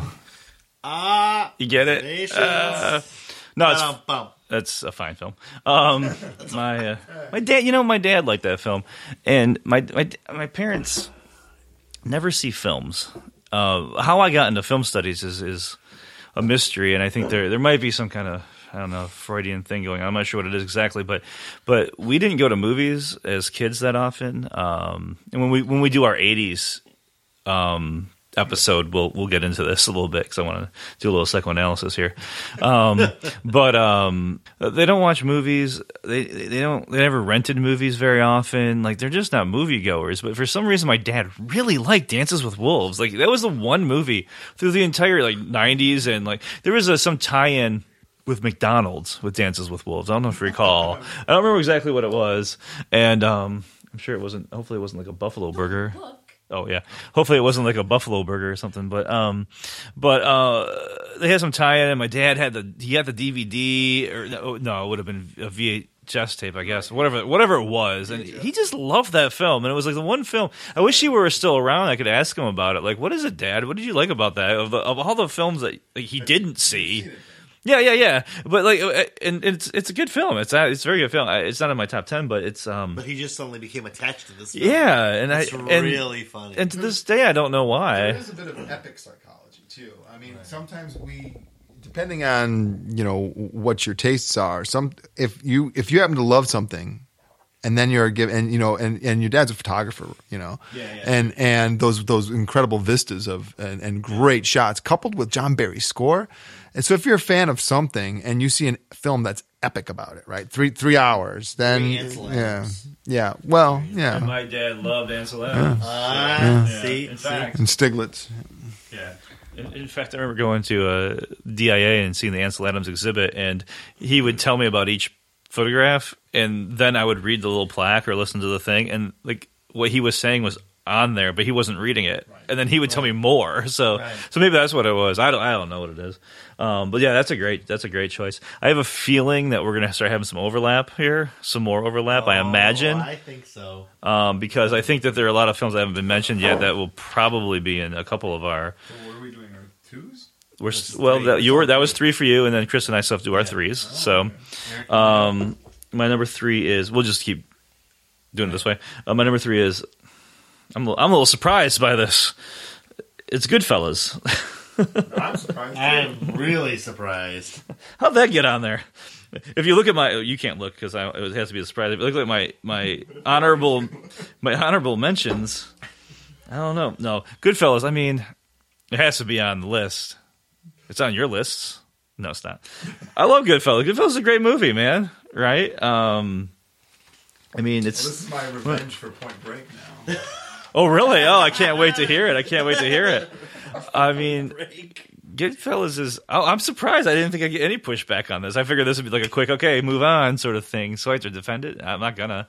Um, you know, I, I, it's it's well. I, I mean, Joe Pesci is so incredible in that film. Really made some nice, nice references. they did. It did. Yeah. Can't we put this Scorsese? I'm gonna. I'm gonna let you guys take over from this on good because I am no, no, I am please. I am seriously genuinely curious to hear what your reservations are about Goodfellas. I'm, then you can. Okay. yeah, yeah. So let's hear it. Who's first? Nick, go for it. Okay. Um, Goodfellas is a great film. So let's just get that. Let's get that out of the way. It's a taste issue. Uh, I was I was burned out of Marty and his fucking gangster bullshit by that time, and it's and it's sort of like I had had enough uh, uh, of of you know I mean I, I just kind of like for me it was a genre he couldn't let go. Uh, and we would re- revisit every so often, and then for a little while he got mired in it altogether. Because I think you know when you go to like Goodfellas, well, Mean Streets clearly, I mean in the seventies, but like Goodfellas coupled with um, uh, Casino and that bad idea of a remake of Cape Fear. Although it's not gangster, but it is. Uh, yeah, yeah. But uh, there was just a while where I thought he got stuck in a rut of trying to reinvent the the, and I just got tired of De Niro and Pesci. Like I'd already seen them like work miracles in Raging Bull, and I'm like, oh, here we go again with the fucking you know you you know it just it I it's a great film, and for me, I think like the real star of the film is is um, um, Ray Liotta. Uh, I I think he's he's gives the more understated in a world of over overstated uh, uh, written and acted roles. It's a great film. It, technically, it's a marvel. Um, you know, it's beautifully shot, beautifully edited. But I was sick of a nation obsessed with the gangster at that point. I, I think Coppola had already done it. I think uh, it, Scorsese himself had already sort of done his little treatises on it. And it all culminated with this great film, Goodfellas. And yet, for me, I think the superior gangster film that came out that very year was Phil Joanou's State of Grace with Robin Robin Wright, Ed Harris, and Sean Penn and Gary Oldman about the Irish mafia in Hell's Kitchen. To me, that was the superior quote unquote mob film, uh, and I think it's it stole all the thunder. So I would agree. Um, I mean, I love, I love gangster films. I love mafia films. I was a little tired of it, um, especially because the fact that, um, well, with Scorsese, I and I, I guess I'm saying this in retrospect is I I think that some of his future films took the Yeah. took the took took it better. I, like I I think as far as dealing with exploring the philosophy behind the mafia. Casino does it far better than Goodfellas, and I, and I, I, I don't get me wrong. I love Goodfellas. I I've actually visited the site of the Saint Valentine's Day Mass- massacre. I I think the mythology around Capone is uh, amazing considering he was never uh con- you know they they got him on tax evasion and they never got him on on murder um but i think uh, like Nick said, I was a little tired of it, and I think that kind of in retrospect, looking at Scorsese's other films about um, organized crime, Gangs of New York, The Departed, um, Yeah. Casino, which I think is Casino is actually my favorite Scorsese film. Inter- Yeah, I know uh, it is. It is. Uh, I think he tackled it better in those films. Oh, okay. Wow. So if I had said Casino, we wouldn't be having this discussion. Not- Not- not- well, all right, you'd be debating with Nick. I'd be would debating with Nick, yeah. I would be all up Yeah. with you because I, I My favorite adore. is Alice doesn't live here anymore. Oh, So, yeah. We're really going I'm back. We're really Yeah. going back to the beginnings. Okay. I really like Gangs of New York a lot, and uh, and The Departed. The Departed was in my my top. It was very very high on my list on the top Millennium. So, um, and I don't mind him doing it over and over again. And um, I agree with you on Cape Fear, but I think so. Your your objection, Nick, is is based on other things he had done in other movies that had come out the same year. Un- And more of a well, cultural and- thing. And Burnout with from Coppola as well. Okay, I think I think from Coppola, yeah. I just got Yeah. Marty showed us that he Marty showed us that he had his as as uh, Jack Black says, you know, I mean his like his his rocket sauce was so full and so deep and just kept kept just squirting out for so long and still squirting out that I got tired of the gangster shit and I and he's done he's worked in his willingness to work in all sorts of different genres blows me away. Goodfellas is a great film. That was the first thing I said. Yeah. It's just I I'd rather watch something else from him. Do you uh, do you think have you seen it recently? Eight or nine years ago, probably last time. I- I've seen it maybe five, six times. I haven't seen it recently either, actually. Um, but I wonder if we watched it now, if we'd have a different appreciation, or if, if you would like it more and I would like it less, maybe. I mean, I don't know. But uh, I think about the '90s. I think, I mean, it was 1990, so I'm thinking like that's, you know, that's, that's kind of that's Scorsese right there, you know, in a lot of ways. So for me, it's like that's Scorsese, and you're like, that's Scorsese, right? Like it's the same thing, but uh, different valence. Uh, that's fair. I'll take that. Um, Chris is number three. My number three is the only one that features a uh, 10 inch prosthetic penis. I think you guys know what that is. Of course, that's P.T. Anderson's uh, Boogie Nights. That's the film I mentioned earlier that I haven't seen that I should have and would probably be in my top ten if I had seen it. You I've never seen seen Boogie Boogie Nights. Nights? I own it. I've never seen it. Goodbye. yeah. I was hoping you would mention Wow. it so take it to my grave. Oh, wow. All right. Boogie. in the theater, I think I saw that. Oh, I saw I saw that in the theater. I then bought it on DVD. It's the only P.T. Anderson film I have not seen. Oh my god, I love it. Is my favorite P.T. Anderson film. It's mine too. There, there. It there, might be mine too if I ever see it. there is no better I told you it would be on someone's list. discussion, examination of the 70s porn industry than uh, Boogie Nights. Um, I've kind of, in my, actually, funny enough, in my research, um, some of my research has, because I do body studies, um, has tended towards researching pornography. So, yeah, and, and Boogie Nights nails it. The performances are great. Uh, f- from from everybody in this film, it's wonderful. The music is great. I I I love Burt Reynolds. I love Mark Wahlberg. I love um, uh, the late Philip Seymour Hoffman. It, it's it's a tender film. It's a brutal film, and I, I, I for anybody who has had any curiosity about how the adult industry works, um, should look at Boogie Nights because I, I think that Boogie Nights um, nails it. It absolutely nails what the porn industry was like, and I think to a certain extent what the porn industry was like all the way, all the way up till till recently. I mean, the porn industry has changed so dramatically with the internet. It's suffering. Not that that's necessarily. I, I feel bad for the porn industry because they kind of they stole it away from the independent adult theaters in the '80s. Nick and I, you, you, you and I, before and burlesque before that. So um, I don't necessarily feel bad about that because as long as there are people who are horny, there will always be people who will want to look at porn. But the film talks because it, it it doesn't just talk about everything that was going on in the San Fernando Valley um, with respect to porn. It talks about drugs. It talks about excess. It talks about people exploring a new technology. Right? I mean, you know, it was it was the VHS that helped bring about the explosion of the pornography industry, and that's when Boogie Nights takes place. It's a fantastic soundtrack. I'm going to respond before I let Nick respond. I just want to tell you because I'm, I'm so, I have so much anxiety about this. I on Sunday I was uh, we were doing I was doing something. I was sitting here and I was like doing the list and thinking that we were going to record this on Thursday. Today's Thursday, and I thought I looked up Boogie Nights. I'm like, I have to watch this before Thursday because a I think it's I'm going to like it and it might be in my top ten, and b if one of these assholes mentions it. I, I mean, I could not, and I could not, and play along, and you guys wouldn't know. I could be like, "Oh yeah, man, yeah, porn industry, yeah, P.T. Anderson."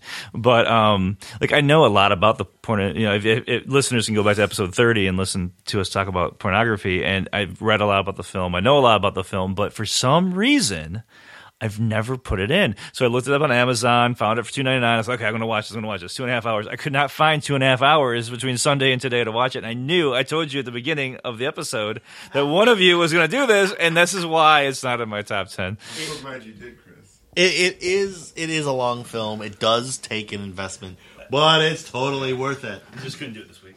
So I'm going to have a, a, a fairly lengthy response to this. I'll try to keep it somewhat short, but there were two two Andersons. Two, you go get yourself that beer and drown your sorrows. I'll tell you what. There were two Andersons that were coming on the scene at that time. One named Paul Thomas, and the other named Wes.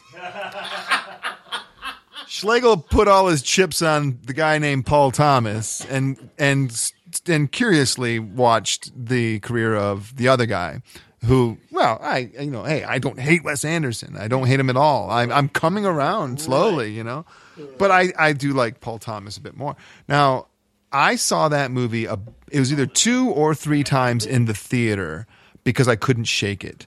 Uh, there was definitely. I mean, Hard Eight. You guys know Hard Eight. Yeah, I mean, there's there's there's there's a sort of Hard Eight pacing to parts of Boogie Nights where some bad, some really horrible things are happening that like kind of just stuck with me. And of course, again, I'm a kid of the '70s. I was born in '70, so I mean that's a decade I know pretty damn well. And and it, again, I think just like Linklater caught 76 beautifully. Um, Paul Thomas Anderson does a great job catching the late 70s. Uh, and Burt Reynolds gives just one of the finest performances of his career, winning the Golden Globe for that. You know, That is the best performance. yeah, uh, he holds the whole. He's the glue that holds the whole thing together. What I want, I I also want to add that I think that let's how should I put this? I want to add that I think one of the greatest things about Boogie Nights is also one of the greatest things about my number two when we get to it. And that's that Boogie Nights isn't really about the porn industry. Boogie Nights is about the familial bonds that are formed by society's outcasts. Um, and that none of these people are really related, but Roller Girl and the Julianne Moore character and Burt Reynolds. I mean, he cares for them as if they're family. They are They are fa- they are family. family. Yeah. Are family. And uh, Don Cheadle's character and oh, what's the her Melora Melora Walters? Look look it up for me, would you, Erik? I think I think the actual heart of that movie of Boogie Nights is the relationship between Don Cheadle, who's trying to find his own identity, and Melora Walters, this sort of like platinum blonde porn actress that he's been getting it on with. Is it what is it, Melora? Melora, her name's M E L O R A. I I can't remember her. Yeah, it's uh, the actress's name. And I think the relationship between Don Cheadle and I, I think it's like again Melora Walters is I think at the core of that movie, and it's one of the greatest things I think about that film. And and, and I'll be discussing this I think a little bit more in, in my number two film as well as um, one of my um, honorable mentions. Melora Melora Walters, yeah. I mean, she's she's I mean, she's a platinum blonde in the film. You guys can see her there, and so I think her and Don Cheadle are the core of that film. Um, and to be, and I love the I love in the at the end. Oh, I can't say it because because Dickhead hasn't seen it. Yeah, you can't talk. Come on, talk about Marshall. I mean, you Don't can talk about you the can, end. you can, you can, well, I can say just watch for the scene where the Beach Boys. What would I do? I'll walk out. I'll walk out. You guys suck. I'll, I'll be coming back in one. Okay. I just love the scene where, spoiler alert, where at the end of the film you see her painting pregnant with Cheadle's daughter. They've left the porn industry. They've opened up the high five. Which was his dream. Which was his dream, yeah. It was his dream to do that. He didn't. It's No, you uh, kinda yeah, it's a masterpiece. I'm glad you brought it up. So Brilliant. All right, Erik, you can come back. It, it really is. It it it it, it is a masterpiece, and I, I, I like I like that. You know, Well, you know what? One Anderson, one Anderson versus the other. I just, real, I just realized something, you guys. I, I I edit these. I'm going to hear that when I edit. well, watch it. Watch it tomorrow. Oh yeah, watch it and then edit Watch it. it there you and go. then edit it. Yeah, There you. I have nothing. two and a half hours I have nothing tomorrow. else going on tomorrow except for all the things I have. yeah, but I'll watch it over the Friday, weekend. Yeah. Yeah, Okay, okay. I'll watch it and then edit. Okay. There you go. There you go. Fuck. Okay, so um, here's the thing. We the way we've been doing it, I should go first for number two, but I'm thinking you should because you keep referring to your number two. Yeah, go do your number two. Nick. I'm pointing to Nick, listener, dear dear listener. So Well, just for continuity, yeah, I, I talked about that that my number two shared something very much in common with Chris's number three, Boogie Nights, and my number two. Are you guys going to take a guess? I can't. I, I've been thinking. About I think I know what it is. Take a guess. Yeah, I don't know if I'm in the right decade. People versus Larry Flynt. No, that's my honorable mentions. Oh, okay.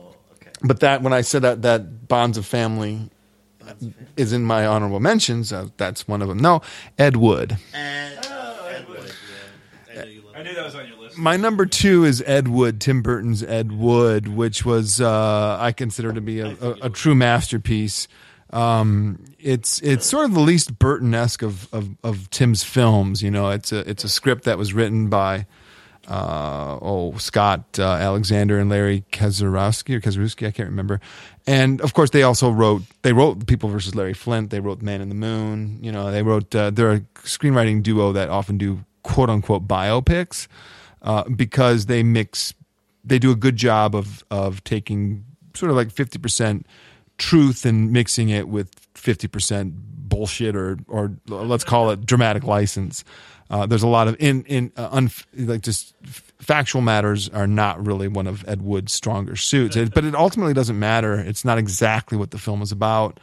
Uh, it's it's very much about it's it is sort of like I said, it's like uh, Boogie Nights in many ways, although it, it pre- predates Boogie Nights in that it's um it's really just this great sort of auteur approach uh, made by an auteur about an auteur.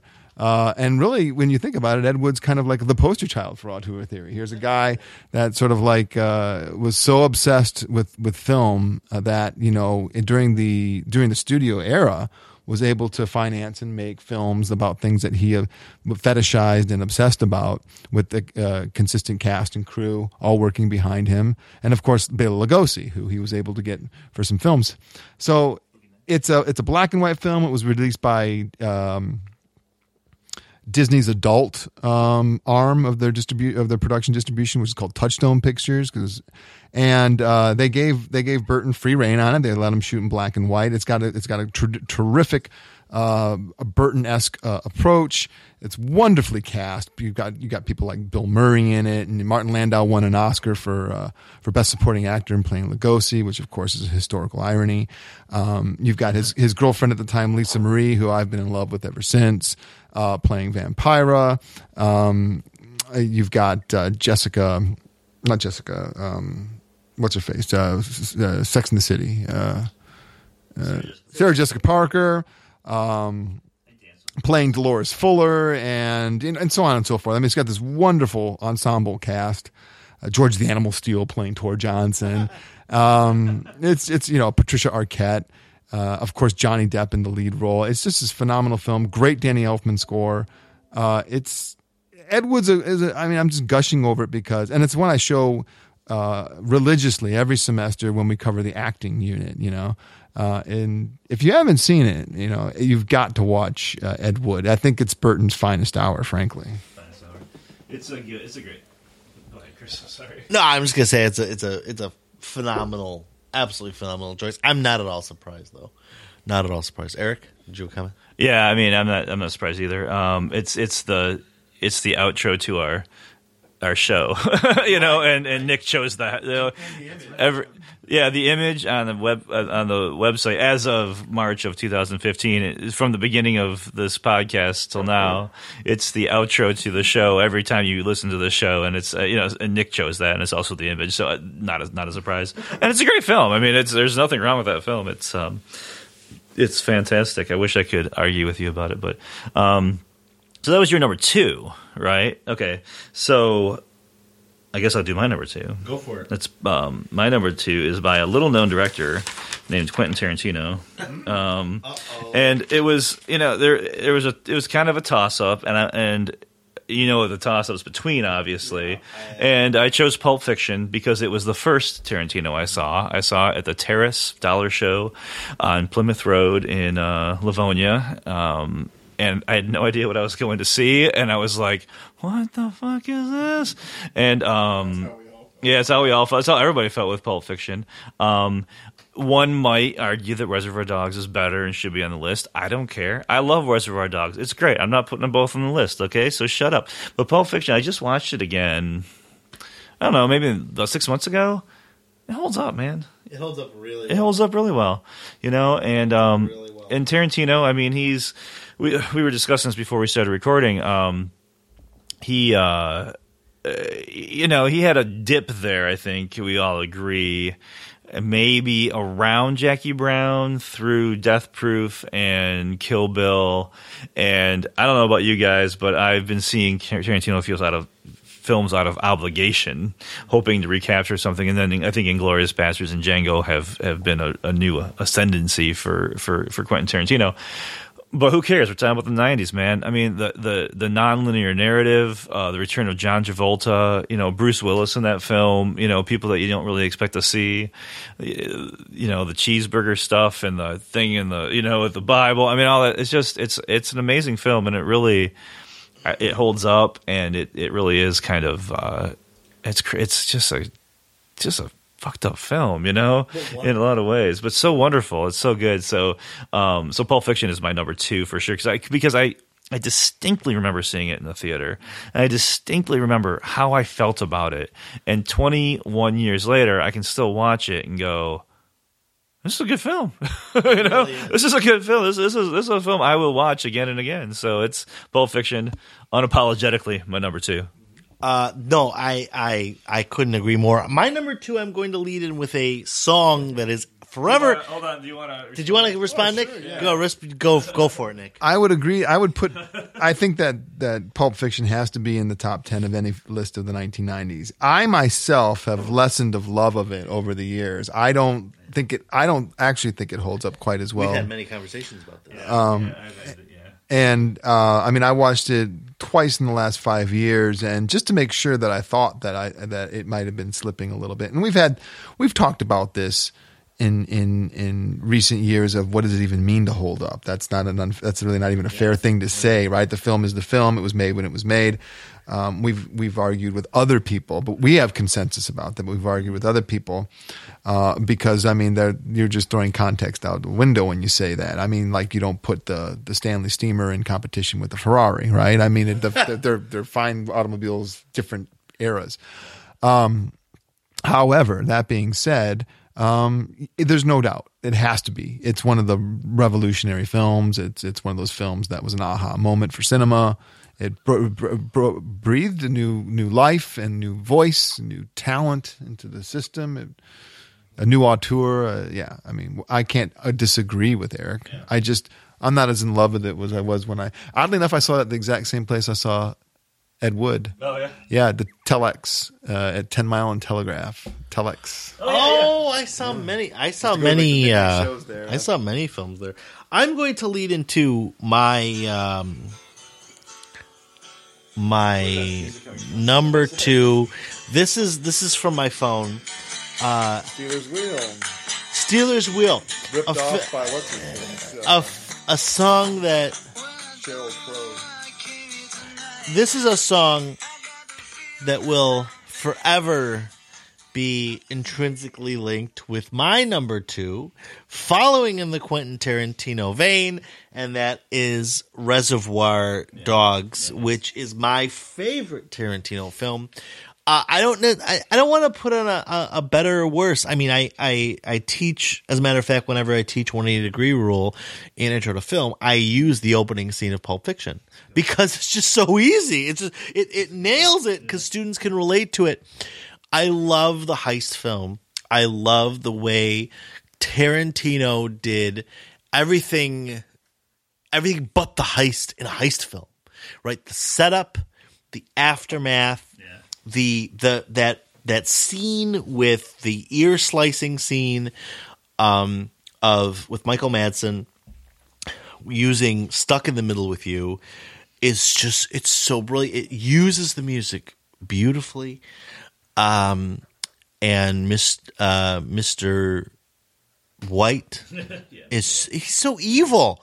He's so evil, right? Which which funny enough, I don't know if this is a, a lot of people know this story.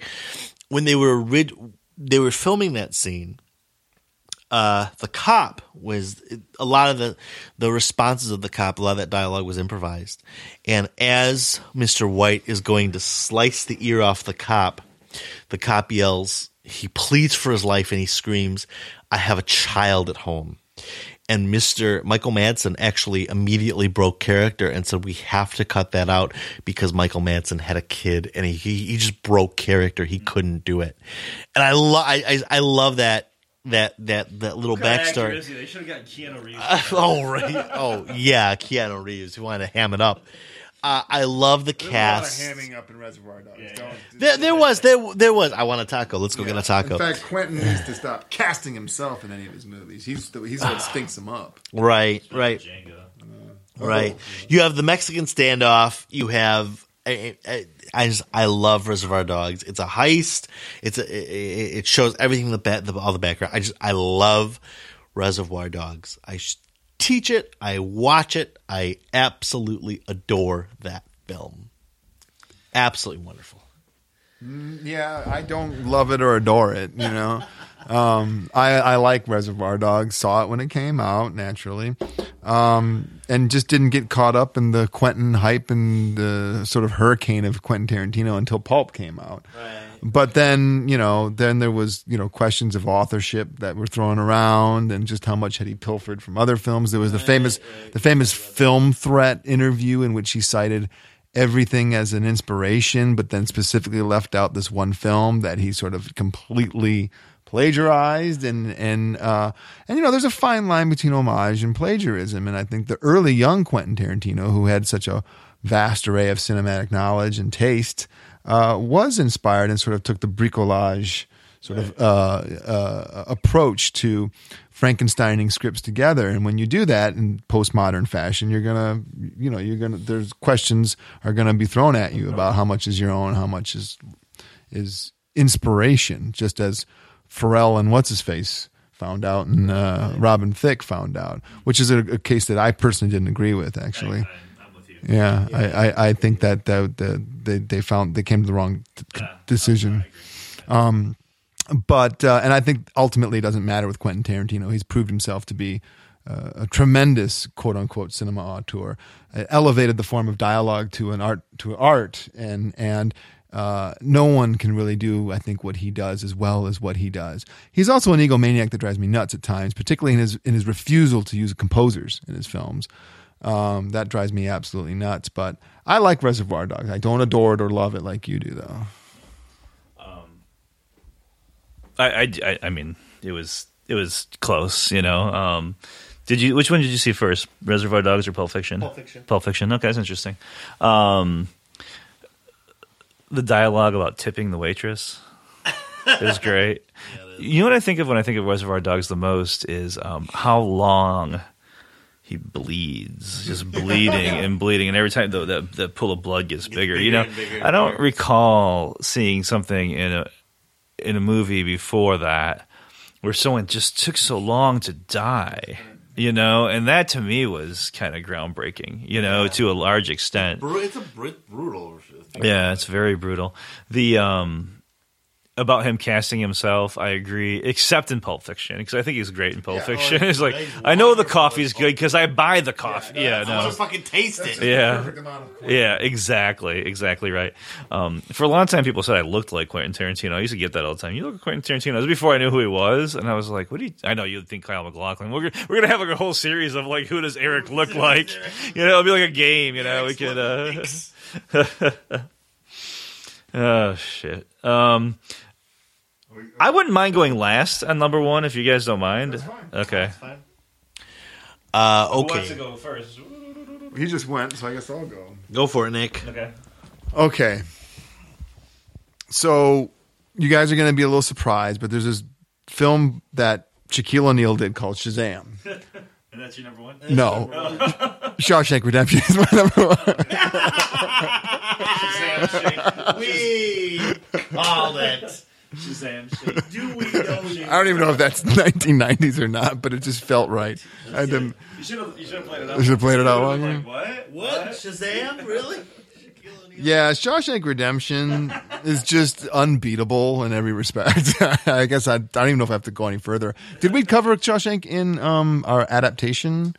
Probably. I'm sure Were you on that show? Yeah. Yeah, we probably. I think we did, but uh, uh, we talked. We were talking about writing and adaptation. We, were- yeah, we were talking about I'm writing and adaptation. pretty sure I yeah I'm pretty sure I brought it up because I think that Darabont you know gave a a clinic on on how to how to adapt. Um, you know, and that's the the classic story is what he optioned the story from Stephen King for a dollar. You know, uh, because they knew each other, and and uh, it's for those of you who've seen Shawshank Redemption, you're probably in agreement with me. After all, it's it's consistently in the either number one or number two spot on the IMDb's top 250. Back and forth between that and The Godfather. Uh, for those of you who haven't seen it, you need to see it. That's all I can say. Uh, Shawshank Redemption is is one of the most beautiful films ever made, and it's it's it has power over its its viewers. It's it's a real masterpiece. I guess at the risk of repeating myself, the one little story I'll share is that I remember as a as a, a, a teenager, I would go to the library and read Variety because that's how much of a, a nerd I was with with cinema because they subscribed to it, the Bloomfield Public uh, Township Library, and uh, I remember reading like one of the headlines was about new company formed Castle Rock Pictures to adapt Stephen King novella from a different se- from different seasons. And I'm like, oh my god, they're going to do Shawshank. They're going to do Rita Hayworth and Shawshank Redemption because that was for me the, the the greatest of the four stories in there. Hope Springs Eternal. As we all know, it turned out to be The Body, which was Stand by Me, which is also just you know a, a fabulous film, wonderfully adapted.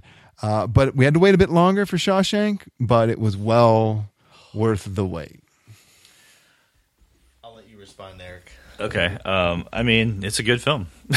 it's um, impeccable. Comes to mind. It's it's well edited. It's well told. The story moves. It's it's got this nice. Um, uh, it's got a good narrative arc. You know, character development. It's it's a great film. It.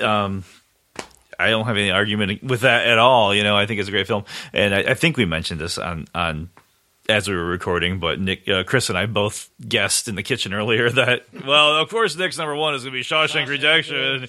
He was like, "That's a good guess," and I'm like, "He only reason, the only way it would not be number one is if he changed it just to spite us." So, yeah, Shazam to, to Shazam. Shaquille O'Neal. Uh, I cannot disagree with Nick because, fact- and in fact, in fact I don't know what yours is. my number one is also Shawshank Oh, it is? Redemption. What did you think it was? I thought It was going to be Forrest Gump. No, Forrest Gump is an honorable mention. Oh, okay. Forrest Gump is not. Shawshank Redemption changed me in every it it it. it I rank it up there with cinematic uh, or Citizen Kane as far as a perfect cinematic film. I think one of the most memorable scenes of the century is that scene when he crawls out of the of the s of the shit tube and he he he he just lifts his hands up and you see the rain. And i just i i love that film the scores crescendos and swells.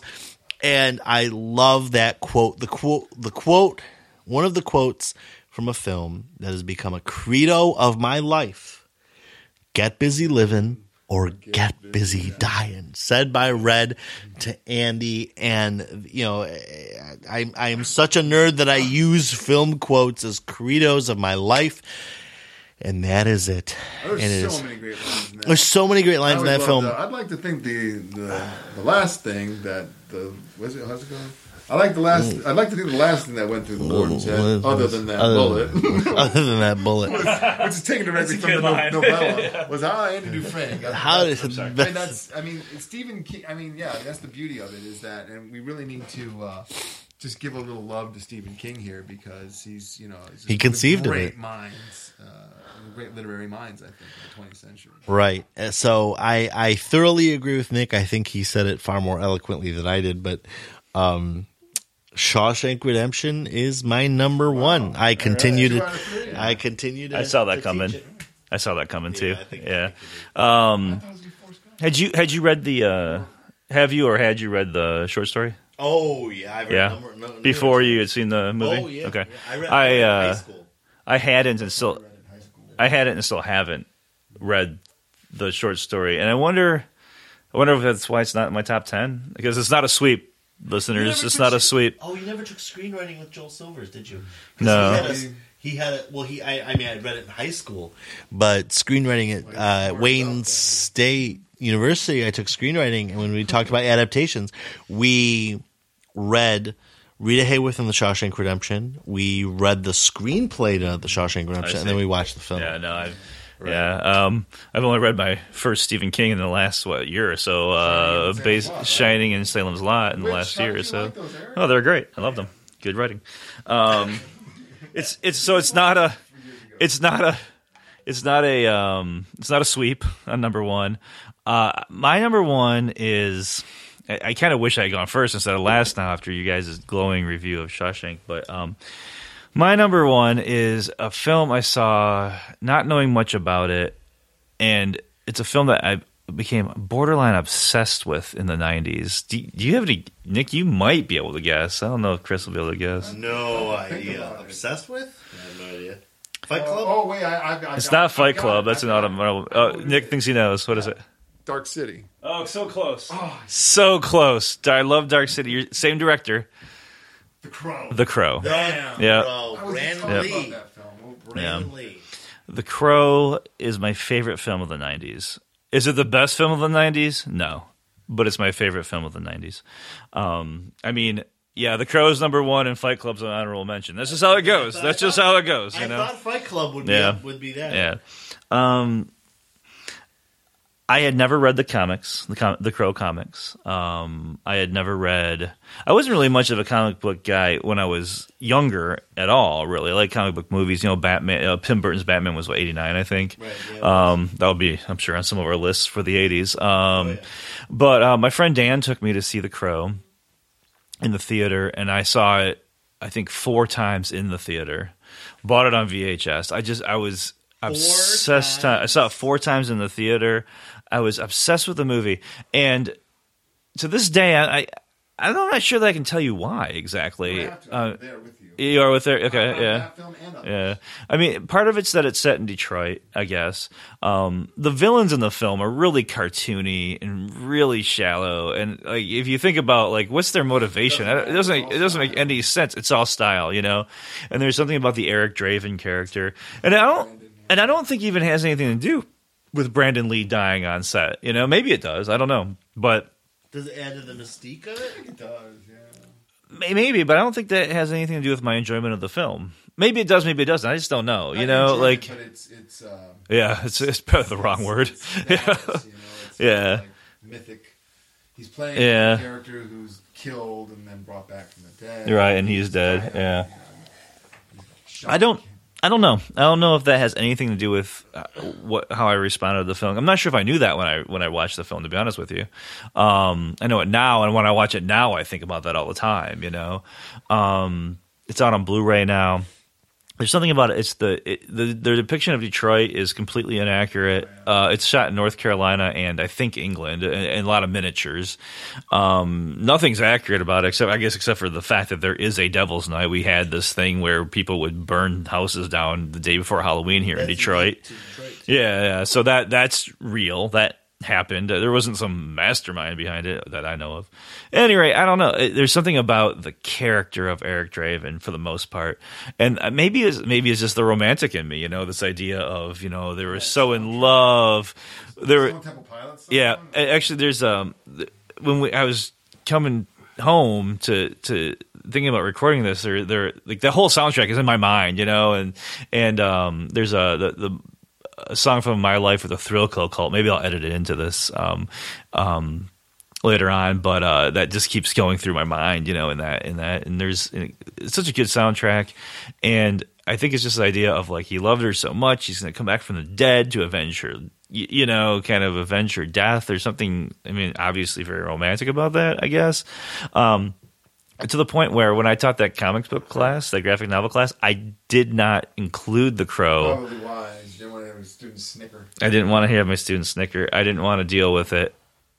I didn't want to. I didn't want to. You know, someone told me a long time ago, "Don't teach what you love," you know, and uh, and so I didn't want to do that. So, but like I, I, I gave him sense to the point where um, there's, a, I don't know how much you guys remember the film, but when I saw it in the theater, there was a scene where Eric Draven's in his apartment after he after he's dead, and he talks to Sarah. Um, little girl, and they had this big conversation about how he can't be her friend anymore because he's dead and all this other stuff.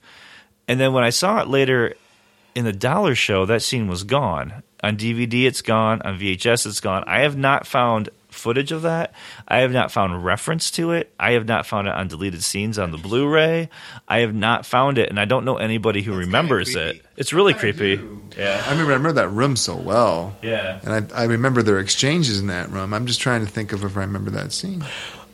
So the crow is to Chris as Boogie Nights is to Oh, oh you Erik. haven't seen it? I have never Yeah. seen it. I don't know if it's uh, Boogie Nights is probably more prominent. Well, I no, I just I I I never I never saw it. I remember watching the trailer for it and thinking, okay, all right, I'll try and see it. Uh, no, no, I'm I'm serious. I, I never I've never seen it, and I I'm I'm embarrassed that I have a that I have a doctorate in film and I've never seen The Crow, but. And, you know, well, especially because I, I used to be, I mean, I used to be part of, if I'm reading this correctly, and so forgive me if I'm not reading this correctly, the Gothic, Gothic. Oh, it's I very used to be, I used to be part of the the Gothic subculture. That was part of the. Scene. If you went to City Club, you need to see The Crow. Right, I did. I mean, I, I for there was a, a, a period of my life where, and if you're if you're from Detroit, you know City Club. Everyone knows City Club. There are people in their fifties who know City Club. Used to party. It's one of the longest um, uh, standing clubs in Detroit, and I, I mean, I was part of the fabric there for a very long time. Every Friday and Saturday night, me and my my crew or my group went to City Club for many hours, and they closed at four thirty in the morning, and it was it was just a crazy place, and I loved it. I lived that lifestyle. That that the Gothic rave lifestyle was was what I lived for a long time. And I have very fond memories of it. What I do remember, but uh, amazingly enough, Maybe you did see The Crow. You May- I know. Maybe I did. Maybe I was on on you know on on something, and I and I uh, I I watched it, but I do not remember seeing the film. So I think I I need to go back and, and see it. You do, yeah. The Crow is. Um, it's it's very funny that we bring this up because uh, just this past Tuesday night in the writing you know, writing uh, screenplay writing course, we were talking. Uh, the Crow came up, and uh, one student was telling a, a story about James O'Barr, the the author of the graphic novel, and um, and I said, uh, and then the subject of uh, the- when I say the subject of the crow came up, I relate a story about how we went to the midnight showing on the night that it opened, you know, and uh, but we got there late, and we were me and the friends. I was what twenty four, and we had been drinking that night, and we got screwed into sitting in the front row. And when you've been drinking. and you're in the front row, and you're watching a film like The Crow. It was a recipe to just sort of not, like not feel good, you know. Um, so, Cloverfield. oh boy, that'd be worse with Cloverfield. that. Um, so we had to sort of sit way up front for the crow and that was fine because i wound up going and seeing it uh, at least one or two more times i think to mat- matinees because i loved the crow. I mean as a comic book nerd growing up uh, I, although i hadn't read the, the graphic novels um, they weren't about, you know, there wasn't a really they were hard to come by back then because they did low distribution runs, and so the the ones that were like the first editions, the first printings of them were expensive at the comic book, particularly when this, the movie came out. They, they later did tons of reissue, you know, reprints of them.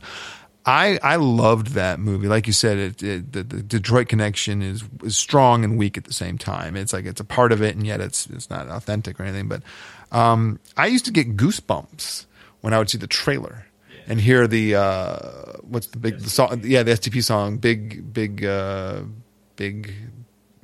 But we all know the song.